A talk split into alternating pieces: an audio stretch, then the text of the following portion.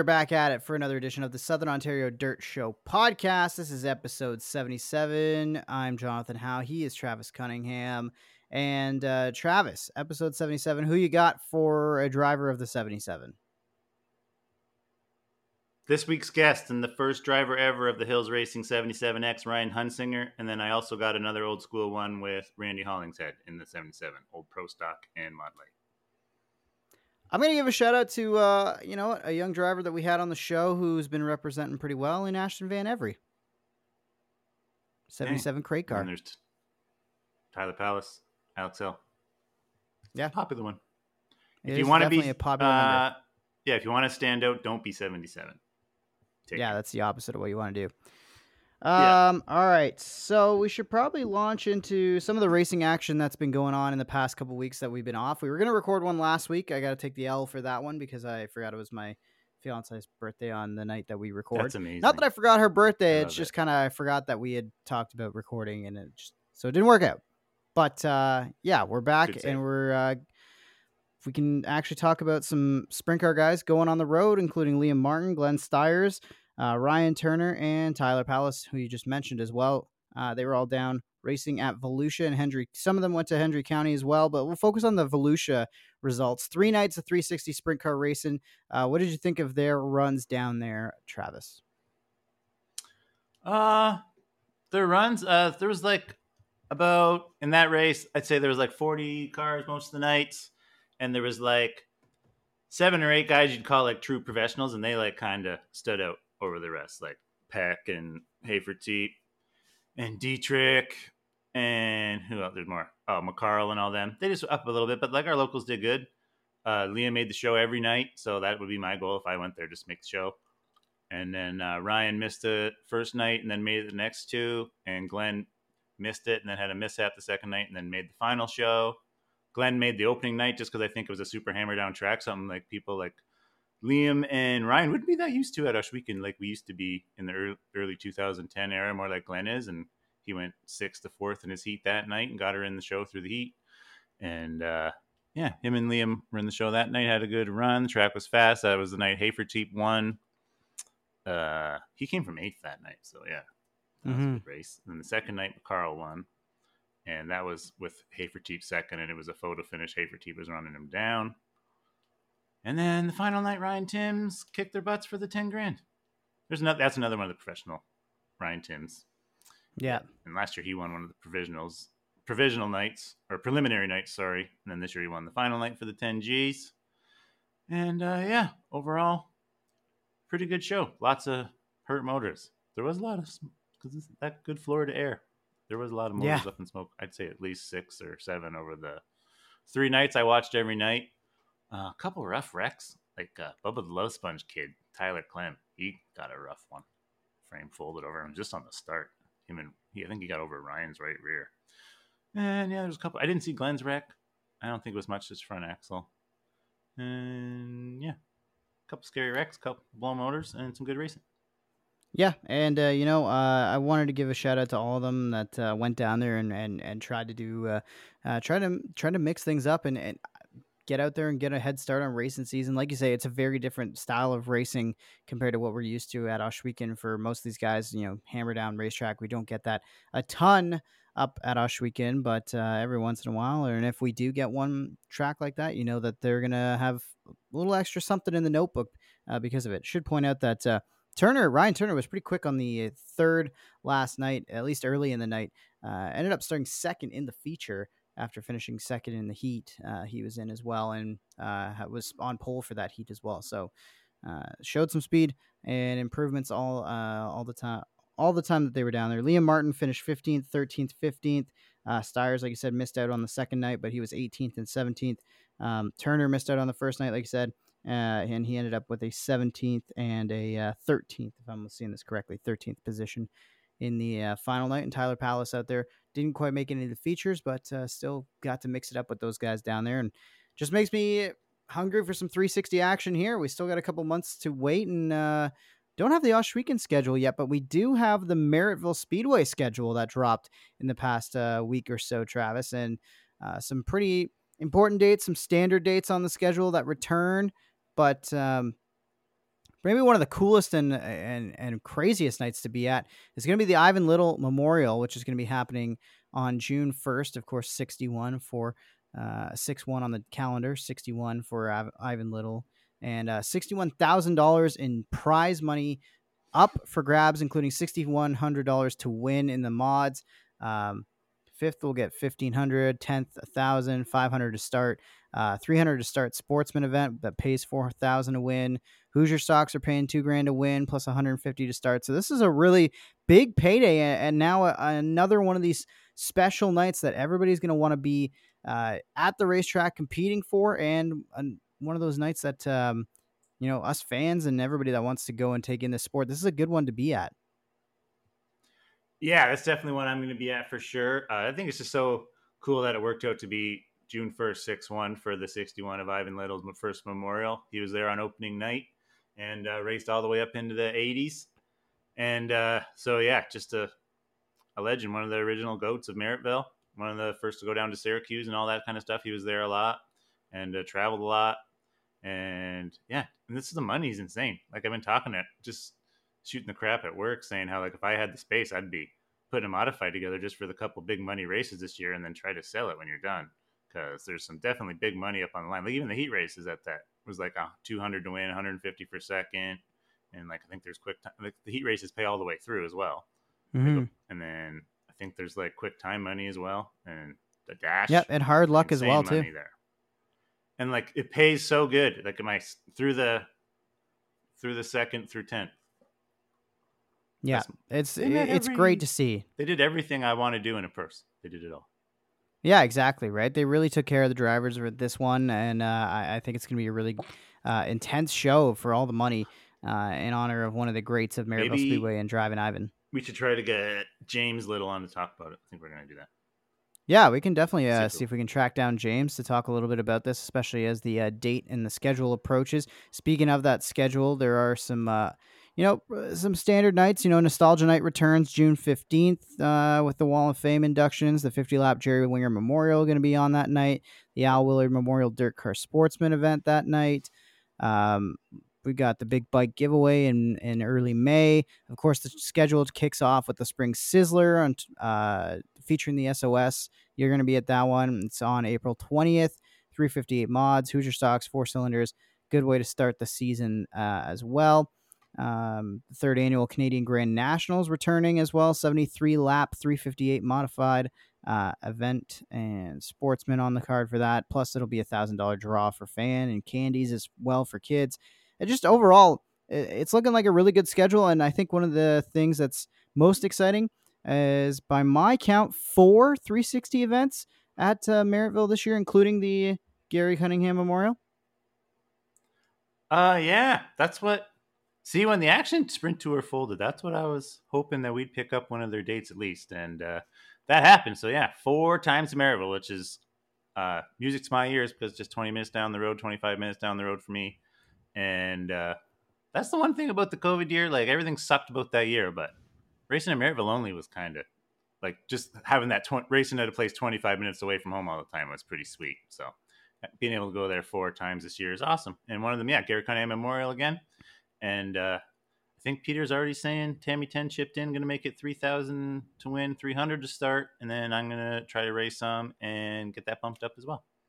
Yeah, looking forward to it. So if you uh, if you got any ideas about how to bump up that purse for the Gary Cunningham Memorial and you're listening and you want to help out, uh, get a hold of Travis on uh, social media or uh, you know maybe I don't know call him at BRP. I don't know. Place. Yeah, I was gonna say you social can find media. him on Instagram, Twitter, all that sort of stuff. Yeah, you can even message the That's show and we'll help you out. Business. Yeah, that is true. You are uh, you are a, a, wizard with the phone. You don't like to admit you don't like to post a ton, but you get a lot of work done on the on the phone. Mm-hmm. That's how you line up every guest. Yeah, it's uh, I don't know what I'd do without you. It's the best part of having a partner like you in this uh, this podcast. You bring all the good guests, and we've got one later on coming up. You've already talked about Ryan Hunsinger coming up. Um, I wanted the to talk about. Speaking of sprint car racing, uh, we we should get into this high limit fan fest thing because there's two aspects to this press release that came out uh, a couple days ago now on February 5th about the fan fest and driver playlist. Um, I'll start with the driver playlist thing here, Travis, and then maybe I'll read some of the details of the fan fest and get your reaction because as the music DJ jockey guy on the radio, I think it's kind of a cool thing the fact that we're going to get to hear some of our favorite sprint car drivers and the drivers on the tour of the high limit series. Uh, here's some of their music at each and every date. Each driver is going to get a chance to uh, share their personalities a little bit with uh, music hand selected by them on race nights. So, for example, uh, the season opener, Shark Racing's Jacob Allen is going to be DJing that one. So he's going to have a playlist of songs that you're going to hear over the loudspeaker throughout the night featuring Zeppelin, which I'm here for, Morgan Wallen, Machine Gun Kelly, Lenny Kravitz, cool pick, Zach Bryan, uh, Kasey Kahne already lined up to be the second uh, uh, second DJ of the year at the Golden Isle Speedway later uh, this month as well. And uh, you're going to be able to keep up with uh, who's dri- whose playlists have what on them, and you can kind of check that out through a link on Spotify, which is included on the High Limit website right now in this press release. So that's that's pretty cool, honestly. I, I like what they're doing um, in terms of showing off personalities because that that's a big thing that I don't think happens enough in major motorsports these days. Um, that's something that you know everybody seemed to agree with Drive to Survive in the Netflix show. It gave the F1 guys a chance to show their personalities. You know, there's a demand for that in NASCAR, and there should be a demand for that from High Limit, World of Outlaws, Super Dirt Car Series, all those guys. I think the the more you can get your drivers to have some star power and have a way of resonating with fans, I think is a good thing. Uh, another thing they're trying to do is creating a fan fest where the drivers are going to be taking a 20 to 30 minute time slot carved out of the program prior to opening ceremonies uh, it's going to be following qualifying and prior to heat races, is what we're seeing. The pit area will be open, and fans are going to be able to get up close and personal, watch the cars and teams work, and also maybe get a chance to get an autograph, say hi, have a conversation with their favorite drivers from their favorite teams. That'd be kind of cool. Um, during the fan fest here, it says uh, drivers are going to be uh, they're going to be at their cars or signing autographs and selling merchandise at t-shirt trailers. Um, and Chase Rodman uh, is going to be addressing the Flow audience at home as well. Tony Laporta and Alex Brown are going to be in the grandstands hosting games, offering prizes. So they really have thought of kind of every single angle of giving back to the fans. It's just adding 20 to 30 minutes to the show. Is that the right play? Maybe there's there's like for track prep and stuff, they're trying to cover that. Maybe it's going to happen a lot to try not to take rubber on some tracks. They're maybe notoriously take rubber, but like to me, like I'm just letting fans know, like for most times, like in between qualifying and the heat race, that's serious business time, and most drivers ain't really going to be wanting to be all chit chatty right then. They're trying to figure out what they got to do between the qualifying and the heat, and what the track's going to do, and what they got to do to go out there and heat because ain't that's like their job, especially all those professionals. Like that's what they're there to do. That's how they eat. That's their punch clock. So I think the time is a little bit off on that.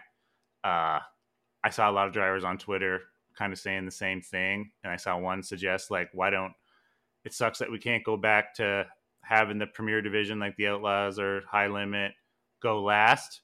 So that way the fan you can open up the gates right away and the fans can run over there and see them tearing down the cars. Because then if a guy had a good run, he might be in a little bit better mood to sign an autograph. And if you had a bad run, maybe that's the guy to ignore. But anyway, after the races, they're going to be more, and that's the in my that's the better time to see it. After this stuff just happened, you just watch the whole story play out, and you want to run over and see what happened. That's how I grew up doing it. Last race would be the best race, and they open up the pits, and you run over there and get your autographs. That does not happen anymore very much. It does at Merrittville and stuff in local tracks, but on like the touring stuff, no way. They load up and leave quick as possible. Yeah, and you know, I kind of look at this and I almost wonder if you know I, I, was a big Monster Trucks, Monster Jam fan as a as a kid, still am, even though they don't really come around to Toronto anymore. But um, you know, Monster Jam always had those pit parties where it was like you know an hour before showtime or maybe two hours before the showtime. All the trucks would be rolled out onto the track, and that's when you could go up close and personal, get photos, get autographs, all that sort of stuff why couldn't you do the same thing and have you know the cars rolled right out of the trailer, right onto the racetrack, and then do like a pit area autograph sort of thing right then and there on the racetrack. And even, you know what? If you really want to be capitalist about it, you can you sell like a VIP ticket that gets you in two hours before showtime to see all that. And I'm sure, you know what? Fans would probably spend the money, uh, especially if they care about this series as much as it seems they do. And the other thing, too, is you can still do, you know, you can still have Chase Rodman on FloRacing talking. You can still have Tony Laporta and Alex Brown up in the grandstands entertaining the crowd that's on the actual or at the actual track. Like there's ways you can do all that sort of stuff, especially if it's just about covering uh, track prep time or anything like you say. So uh, I don't I don't, I don't necessarily think this I'm is the guessing. perfect move. Yeah, I don't know if it's like the perfect move or or what, but I appreciate the uniqueness of what uh, they're trying to do. Um, you know, like I'm reading this statement here from the uh, chief marketing and events officer at High Limit, and she says, uh, you know, FanFest gives fans the options of on how to spend the purposeful break in the evening. Uh, they look forward to offering it at more tracks and watching it evolve as the season continues. So right now, the plan isn't to do it at every single track, but it is going to be at the Battle of the Bay at uh, East Bay Raceway Park, which uh, the those events are East Bay would kind of work because you can. It's got to be at like tracks where it's an easy access from the grandstands to the pits, Mhm. kind of like a Weedsport. I don't know how it is. I haven't been there since they updated, but it used to be real easy from the grandstands was a gate. But yeah, I don't know. Before the night and after is better for me. But I just think of cool like to see them try to involve the fans. Yeah, and I just think of even like autograph night at Merrittville. Like we get all the race cars onto the racetrack, people come down out of the grandstands, but even trying to clear all the people back on out to their, you know, um, back to their grandstand seat, all that sort of stuff. It, it's not necessarily a headache, but it is still something that you kind of have to work past. So for me, like I I think I don't know. I, I just think there's a way that you can do this that's a little bit smoother in the night. I'm hoping it. I'm glad they didn't just commit to doing it at every single f- event, and I'm sure it's going to be something that maybe they can evolve and learn and improve upon throughout the year. Again, I appreciate any racing series trying to market its stars and try to, um, you know, make sure there's a fan driver connection. But uh, I, I, I don't know. I just think there's going to be a better way that you can pull this off. Um, we'll see how the first one goes. Um, as far as I suggest fans uh, just buy a pit pass, and then they can do that all night. Yeah, that's kind of true. Like I've done that the last couple times for the the Northern Nationals and the the Pinty's race or whatever we're calling NASCAR Canada race now at Ohsweken, and stayed on that side. And the view's been great. The racing action's been great. And between races, I can just jump back and see who's rolling out on the grid and all that sort of stuff. I don't know. That's it's it's kind of cool. So, um, Osh, we Wanted can set up perfect about- for it because you can watch and then run back. Yes, and they see are. The cars after. Yeah, Yeah. they have a great grandstand on that side. They have, you know, uh, a a nice little concession stand right there as well too. So it's not even like, oh, I'm s- stranded without snacks or a drink or anything like that. Like Ash, we can really, Yeah. they really thought about that sort of stuff uh, as well. Um, as far as uh, well, speaking of Ohsweken, uh, something that GSR is pretty heavily involved with is the uh, Bill Rose car, which also has Yeah. a cool sponsorship from Waltrip Brewing as well that you wanted to talk about. Yeah, I just thought that was the coolest stuff ever because I, I've mentioned Bill Rose the last a few podcasts recently, just talking about how he's like living the dream. Like he might not have the best results, but he's out there. He's an outlaw contracted driver, so he gets the show up money just to roll in the gate. Like to me, I don't know, looks like a pretty good way to. And he's always had uh, no sponsorship and stuff, and he's been racing forever. That's what people. It's like he's not some plug who just decided to go racing. Like he's been doing it forever. But uh, yes, I love seeing uh, the guys that need it find some funding, and then Michael Waltrip Brewer Company and Glenn Stiers uh, went on board with Bill Rose.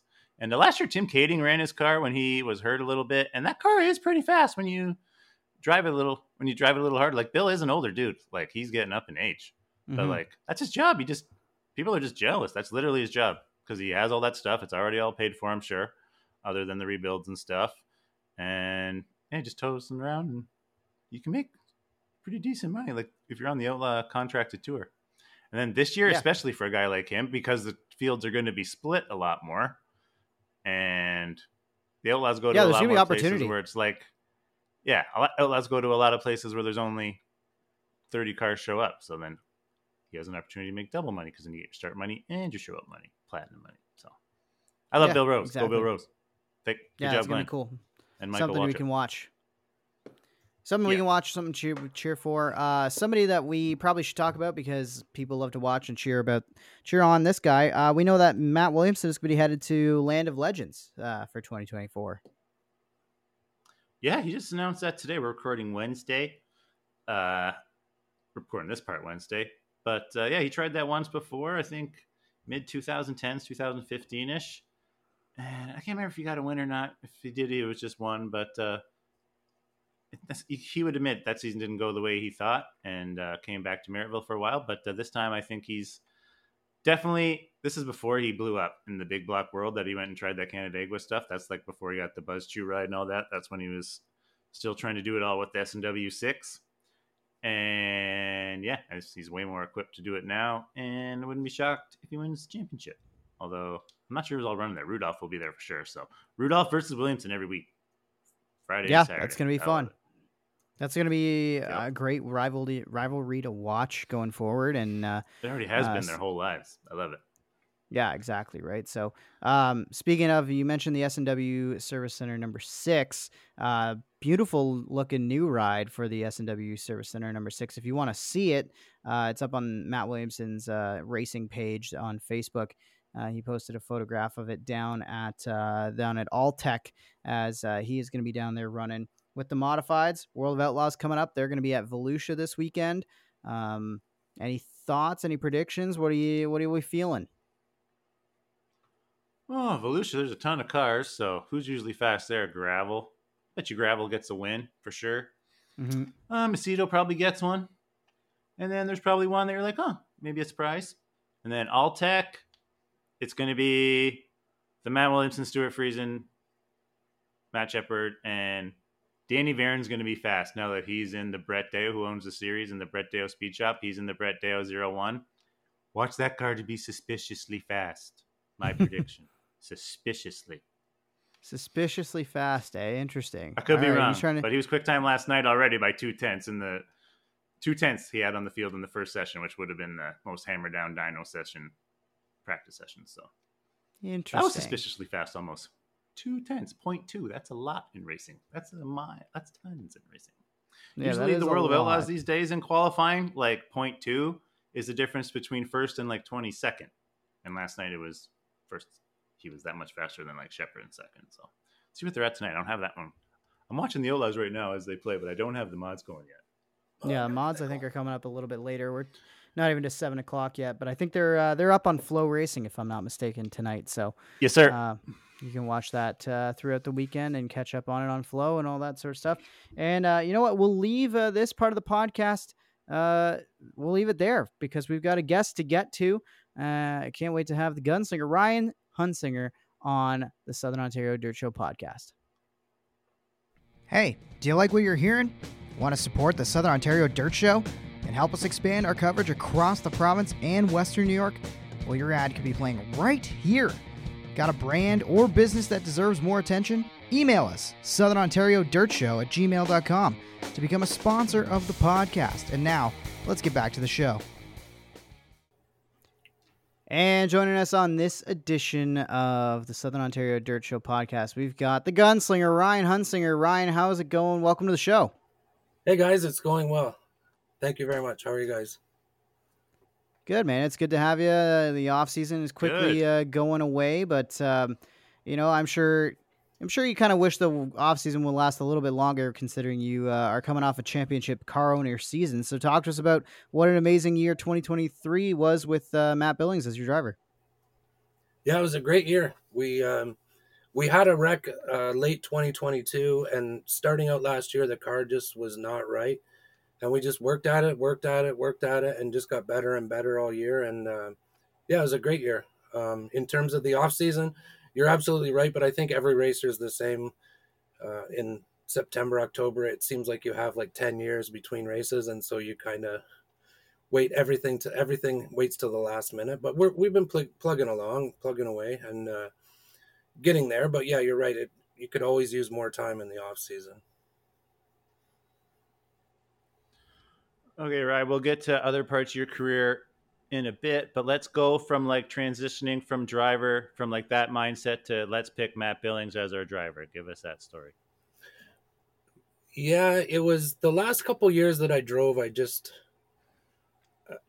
I just really wasn't feeling it anymore. I, I having trouble seeing, and um, I got burned really bad in 2014, and I just don't think that my mindset was the same after that in terms of driving. And um, I, I was driving the 43 car, and then I I wanted to race less, and so I got my own car in 2019, and I I raced less, and I just wasn't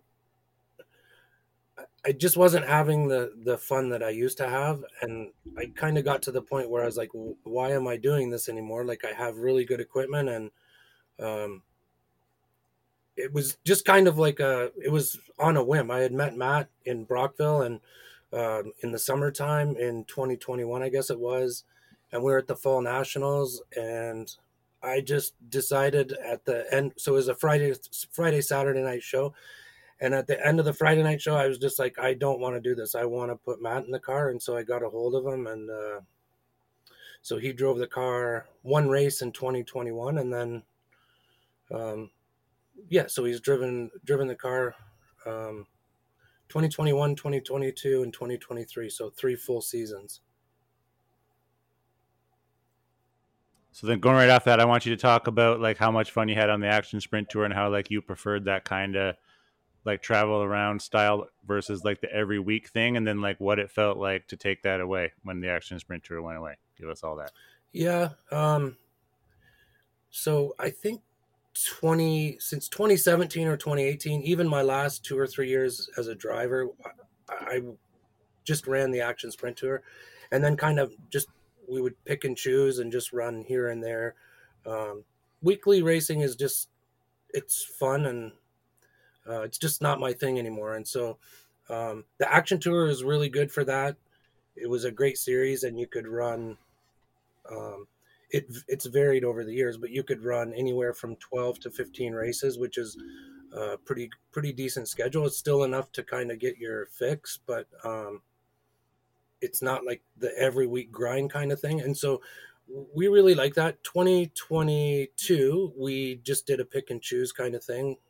Um, 2021, we we um, actually the season was short shortened because of COVID, so we decided to run for the championship of Brockville, which we won, and then um, excuse me, 2023 um, we just did like a pick and choose thing. We didn't run the full action tour, or I'm sorry, 2022, and then for last year we looked at the tour and we the way they had it broken up into the east and west, it made sense. Logistically, it's a bit of a challenge because um, uh, my crew chief Jeff lives near Ohsweken Speedway. I live in the middle of the GTA or the eastern part of the GTA, and Matt lives in Brockville. So logistically, it's a bit of a challenge. Um, but we looked at the schedule. We thought, okay, we could we could do it, and um, it was a great year. In terms of the tour ending, it's it's kind of a shame, but I understand how those things go. I mean, Clinton put a lot of work into it, and um, I don't think I don't think maybe people appreciate how much work gets put into something like that until until it's not around. So um, he put a lot of work into it, and it was a great tour.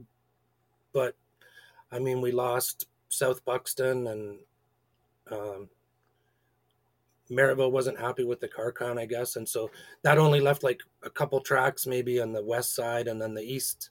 The east end is kind of um, growing their program, and so I, I, completely get it, but it's it's a shame for us because we really really liked the uh, we really really liked running that tour. It was like the perfect amount of races.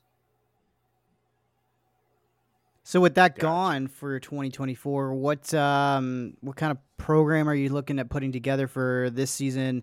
Uh, is Matt back in the car? Do you have anywhere picked out in terms of firm plans yet? Yes, Matt is definitely back in the car. There's nobody else that I could think of that I'd rather have driving my race car. Um, but yeah, we're um, we're gonna just do the pick and choose thing. We it was one of my bucket list things to try to qualify a crate car for a World Outlaw race. So we did that. We tried in 2022 and we missed it by one spot. So we're last year we didn't we weren't able to do it because we were busy with the action tour. So we might we're kind of kicking that idea around, maybe trying Weedsport, and then we're gonna do. I don't know. We'll probably do the same amount of races. It's just not going to be like a. Um, it's just not going to be a, a, set tour. It'll be like the specials at Brighton, the specials um, at Brockville, and the specials at Ohsweken, and about the same amount of races. We got to have lots of confidence, I would assume, in coming off a championship season, especially maybe, you know, put your eyes on the prize like the Northern Crate Nationals at Ohsweken. You mentioned some of the special events, and, uh, you know, how much do you feel like that tr- championship can can translate when you guys go to those big events? Uh, and do you feel like you have a target on your back as maybe like the car to beat now, especially with uh, it seems like Mike Bowman's out of the crate class. It's gonna be Brent Bigelow running that seventy one. So a little driver change up might uh, might affect somebody who is your main rival for the championship last year and who's going to be a threat at some of those special events locally. Yeah, there's always guys that that step up, right? Like um, when Jacob stopped running Mike kind of stepped it up and dominated, and then he dominated Ohsweken this year. We had a good year on the action tour, but there's always guys that are working hard and stepping up. Um, I don't know Brent, but I followed him, and I think he's going to do a really good job in that car. It's a really good car, and they have a good crew, and they know what they're doing. And so I think I think for sure, right out of the box, he's going to be a threat. Um, like the action tour was really cool because you would get like the the best guys from from Brockville Weekly and the best guys from Ohsweken Weekly and like then there's Can Am like um, there's some really really good good runners at Can Am and so with with the action tour gone and they're having some some special events like around the province I don't know. I mean, there's a lot of guys. I think the crate division is so competitive with everybody being so close on horsepower, and um, like I said, I think Brent's going to be fast in Mike's car, and there's some guys at Ohsweken that are that are fast, and then there's always guys that are going to step it up. Um, in terms of having a target on our back, I'm not sure if we have a target on our back. We're just the way we look at it, the way Matt and I look at it, like Matt, Jeff, and I, we we're just always trying to get better, like always trying to get better and always trying to get better, and that's that served us really well the last um, the last few seasons, and so we're gonna just keep continuing to do that. We're just gonna try to do our talking on the racetrack and just I don't know if there's a target on our back, there's a target on our back, but I'm not gonna worry about that too much. All right, enough car owner crap. so let's give us the Ryan Hunsinger driver story. Like, let's start all the way back at Cayuga Speedway. You're Bob Slack's cousin it's your mom and his dad or brother sister, right? Yes. Yeah. So. Yeah. So okay, start us all the way back there and give us. Don't start the sprint car. Give us pre-sprint car first. Oh yeah, there's a lot of. And then yeah, we'll go to. Sprint there's car. a lot of stuff before sprint cars. Um, yeah. So we so growing up. Exactly. So give us that first. So my mom was Nancy, which is um, um, Bob's dad, Randy's sister, and so yeah, like hanging out at the race, growing up at the racetrack, we were out there. Like we all, all had all kinds of different jobs out there in the summer, and um, it was a pretty cool experience. And I think Bobby would probably tell you the same thing. You, when you're a kid, there's so many things that you don't have perspective on and you don't understand. But like, we were just so lucky to be able to do that stuff, and you don't realize it when you're a kid. Like you don't realize that not everybody has those experiences and like like my boy scout troop we used to go and camp out there and it's it was just such a such a cool um childhood like just there's so many memories and stories like i mean i could go on and on and on but we spent so much time out there. There's a funny story about bobby and i.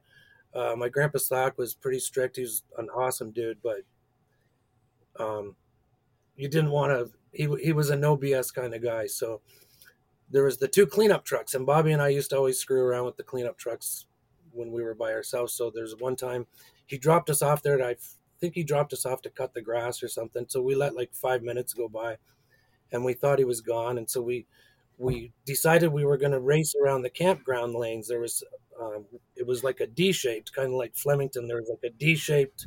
The roads formed like a D shaped racetrack. So we started racing.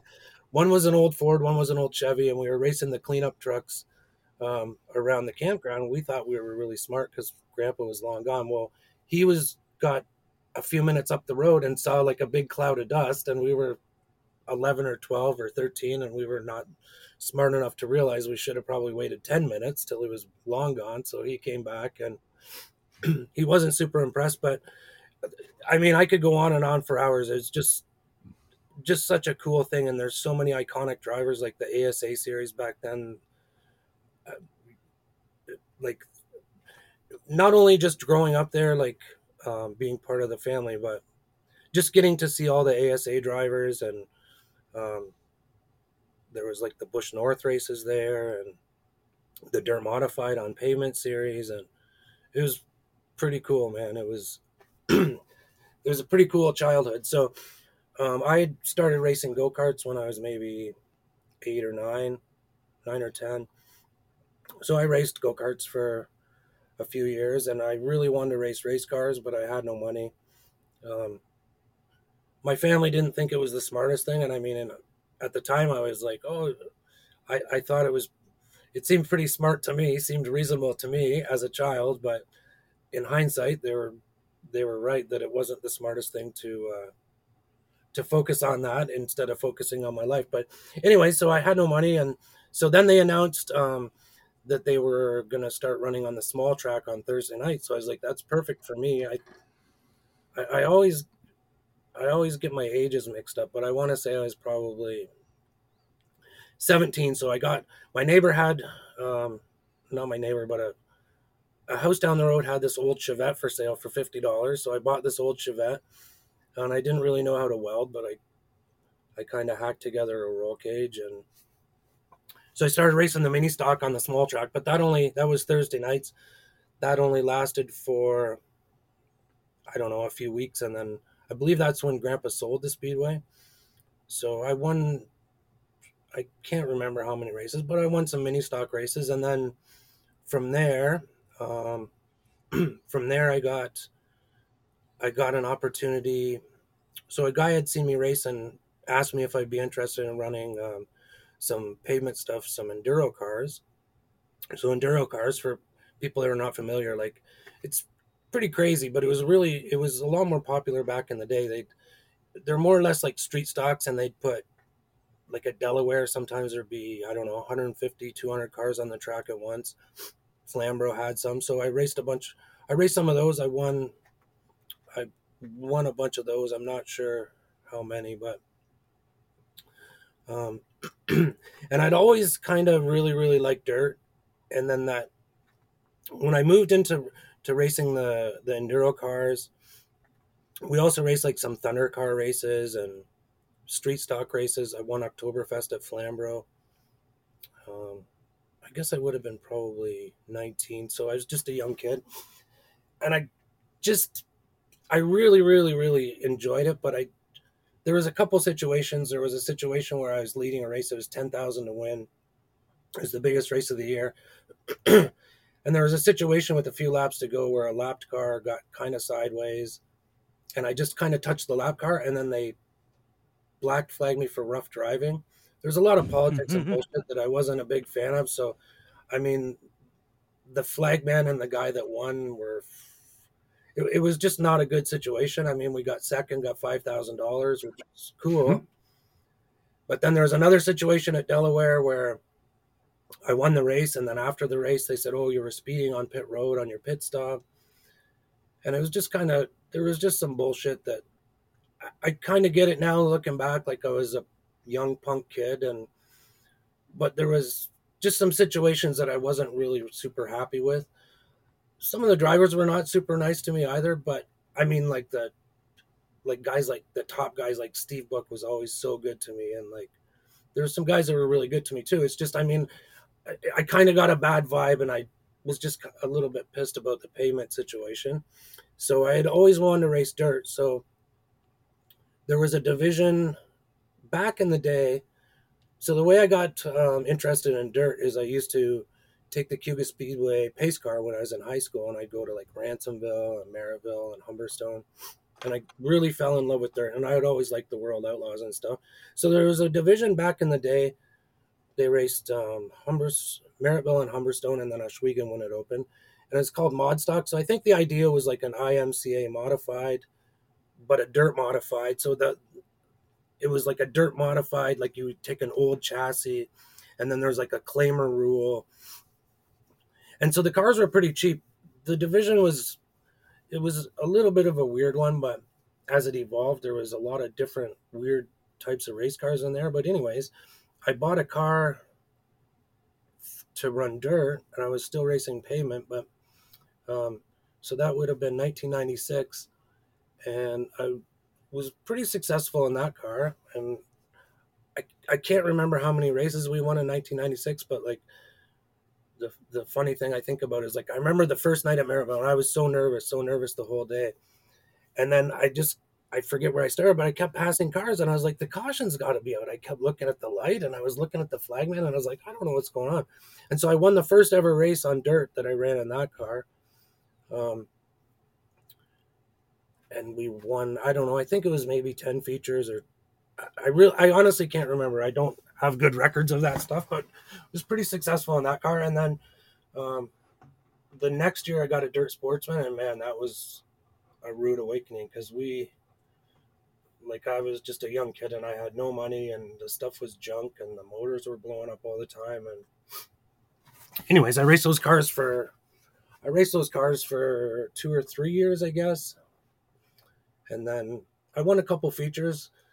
Um, to put in perspective like how little money I had, like the first sportsman feature I ever won, it's one of my favorite races of all time. Tammy Willard and I were side by side the whole race, and I ended up winning. But the tire I used, I had it was a it was pretty much a brand new right rear tire, but someone had cut the sidewall on it, so we took it and fixed it with sewing um, fishing fishing line, and then ran a tube in it like I could not even afford to pay attention, and I had no business having a race car, but that was the thing that I wanted to do. and so it was not very not a very smart life decision, but looking back, man, we had some fun and some crazy times. Um, so yeah, so I raced the Sportsman for two or three years, I guess, and and then I wanted to get a sprint car and um, got a sprint car in 2001. I raced a few times, but the engine blew up, and then it was just frustrating because I was just like working like crazy. I had a little fab fab shop on the side.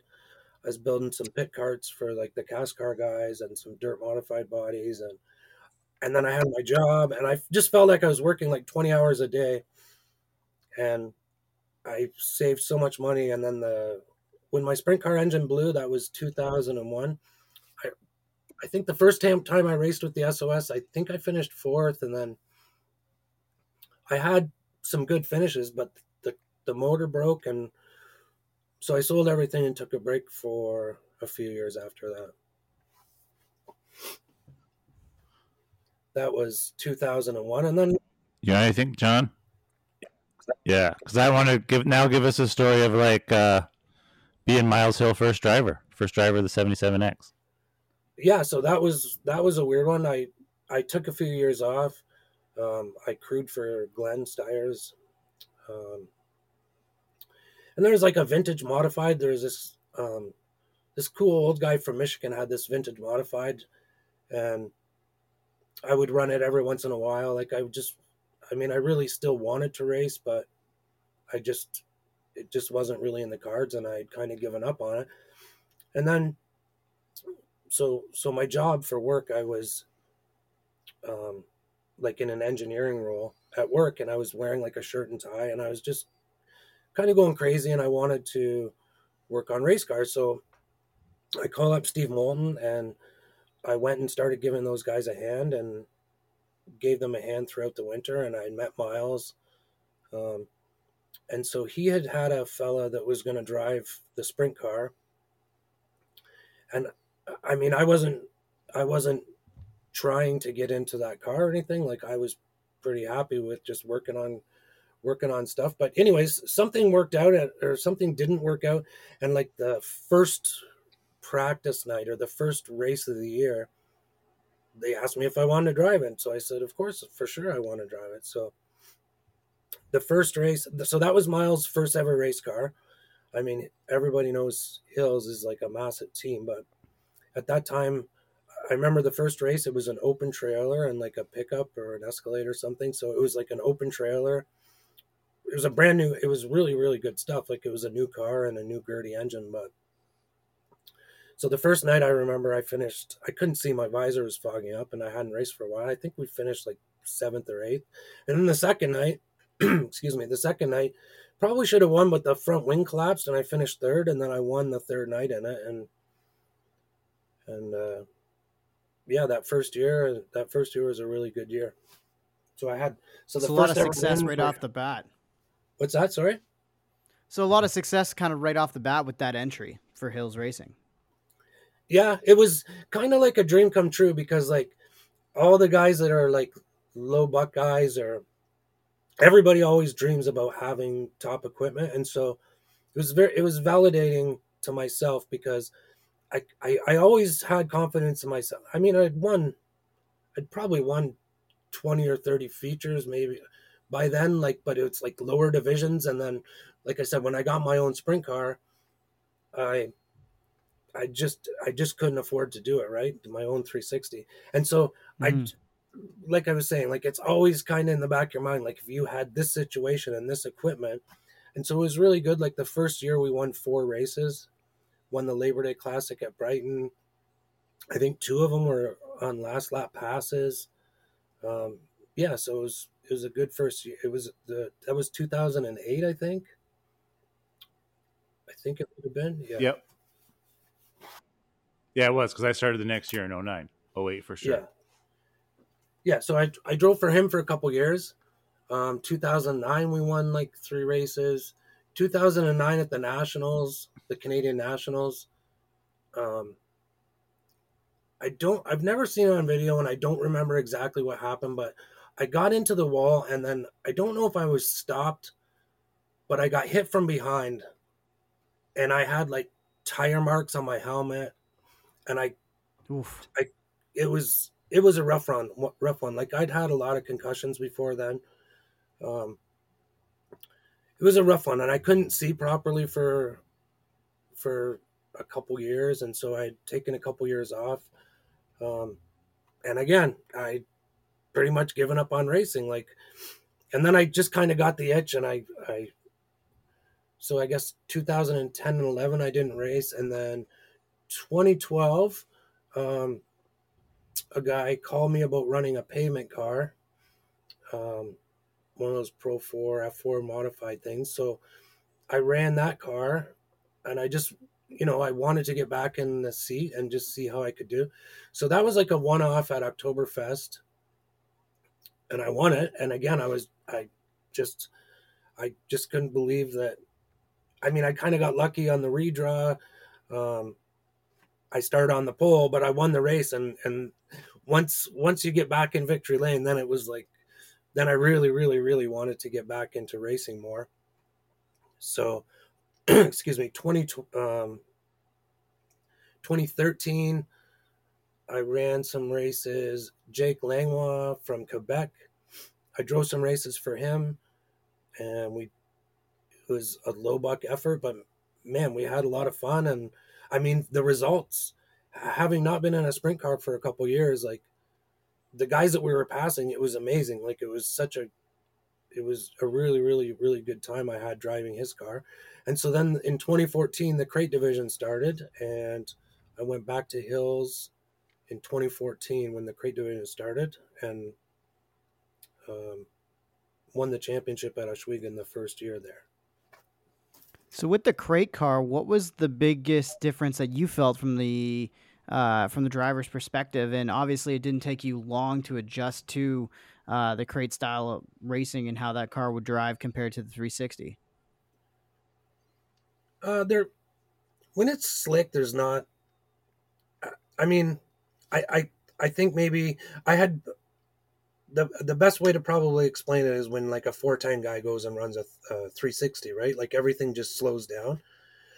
And the cars are slow, but they're not they're not slow slow. Like when it's slick, the the lap times are the same. It's just a different it's more of like um it's like a like a two stroke go kart versus a four stroke. Like a four stroke go kart, you just have to be really smooth and you have to be smooth with your inputs on the steering and the, the throttle and, and the brake, everything. Like you just have to try to keep it smooth and not its momentum, right? Mm-hmm. Momentum racing. yeah, because you don't have a lot of horsepower.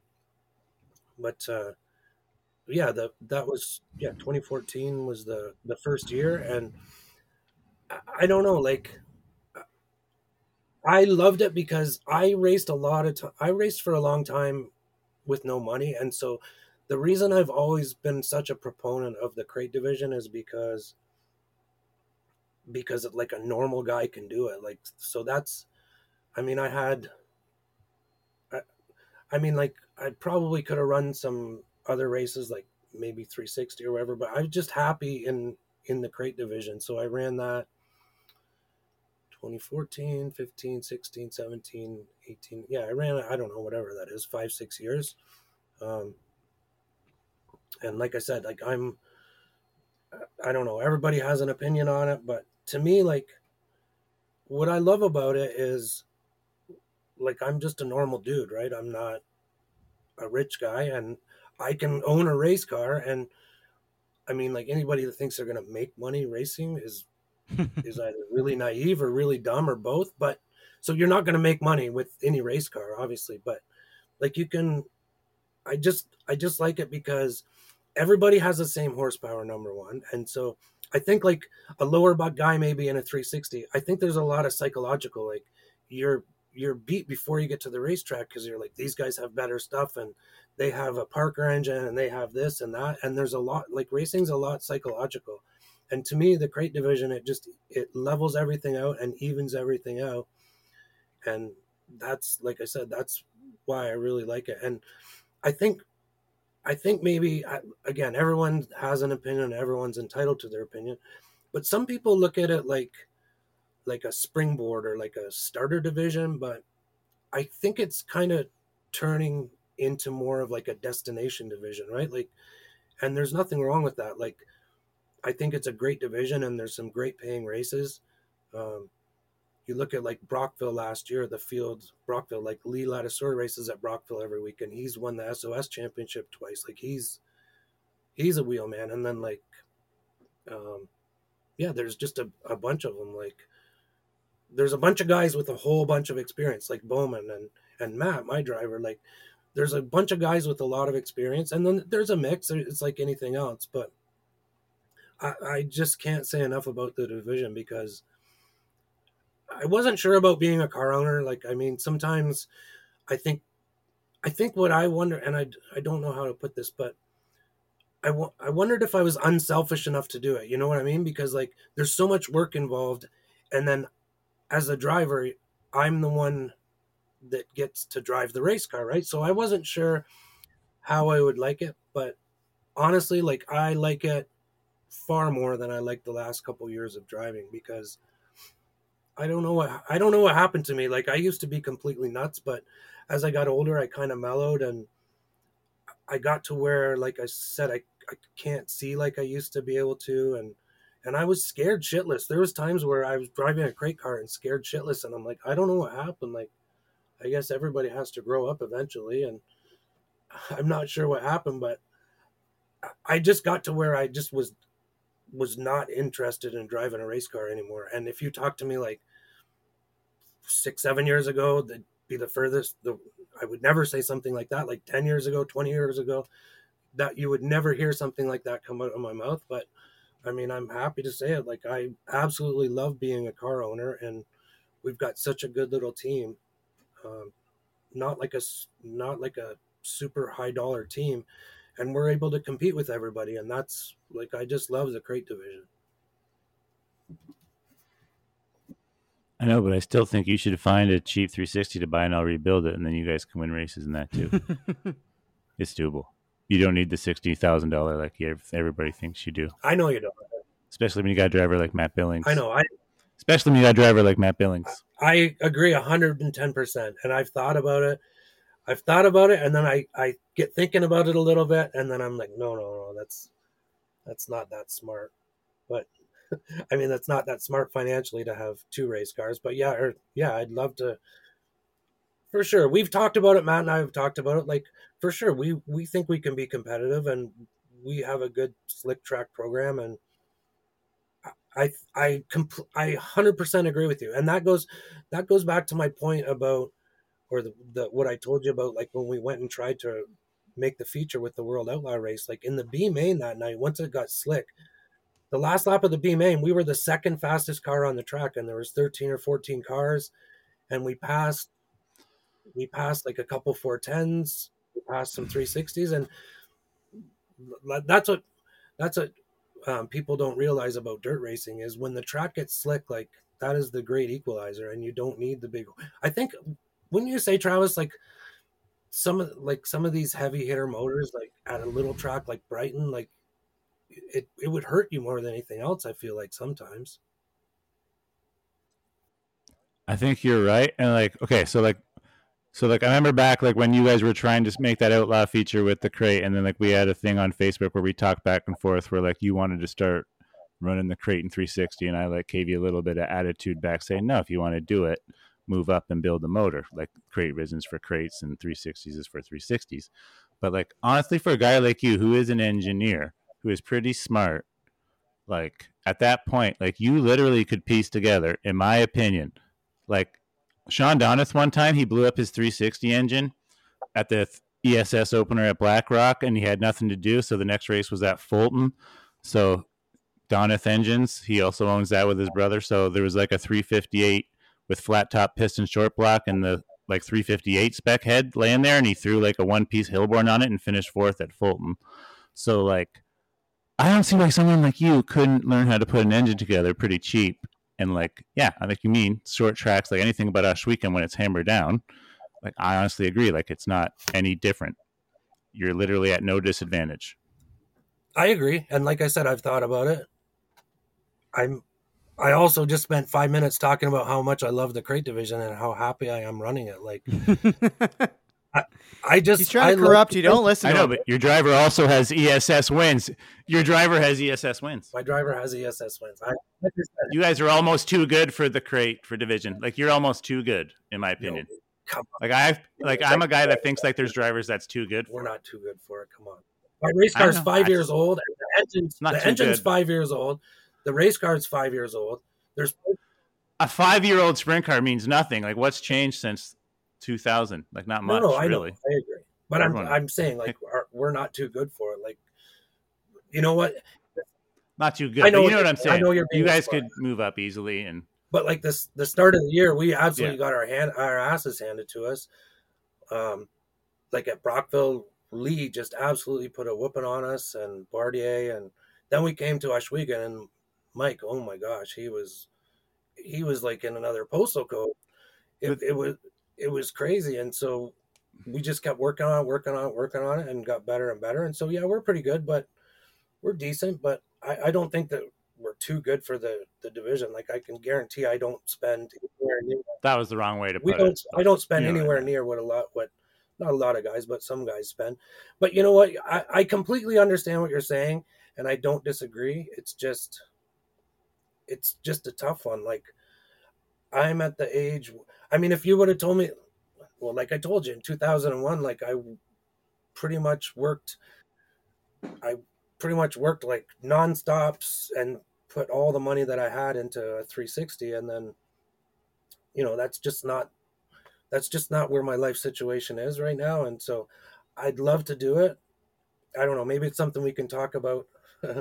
offline, but I, I don't know. Yeah. I've kicked the idea back and forth because I absolutely agree. Like, in some ways I almost feel guilty that I can't get a 360 or not guilty is not the right way to put it but I agree like there's nobody that I would rather have driving my race car and he respects my stuff and like him and I have the same philosophies on stuff like you know if you win you don't you can win races without being a dick about it and you don't have to be cocky and he's he's he's like the perfect guy to drive my race car. We get along good and we get along with the setups and stuff really good. And yeah, like I would like to do a lot of things, but I would also like to not go to work every day. And I'd also like to have a lot of things that I don't have. And sometimes, sometimes I think like racers are always like looking to move up and looking to move up, but I don't think there's anything wrong with just being happy with where we're at. And I think we're pretty happy, but I mean, if you want, to, if you want to supply us with an engine, Travis, we could run some 360 races. We're to leave it off there. This one is to be a two parter. We appreciate Ryan Hunsinger. He gave us a lot of time and told a lot of great stories.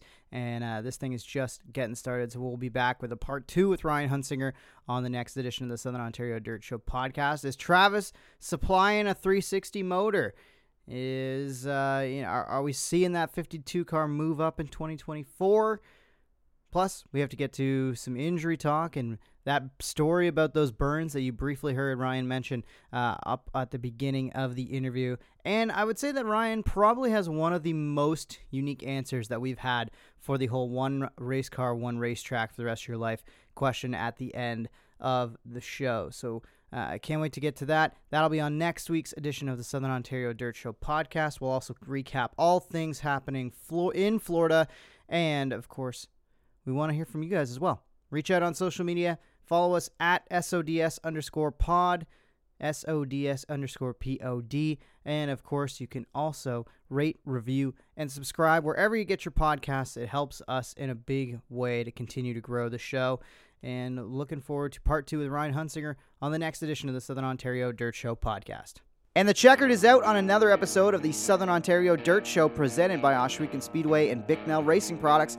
Like what you hear? Rate, review, and subscribe wherever you get your podcasts. Connect with us on Facebook at Southern Ontario Dirt Show or find us on Instagram, Twitter, and TikTok at SODS underscore pod. Have a question for the show? Email us, Southern Ontario Dirt Show at gmail.com. Thanks for supporting local racing in Southern Ontario, and we'll see you at the track.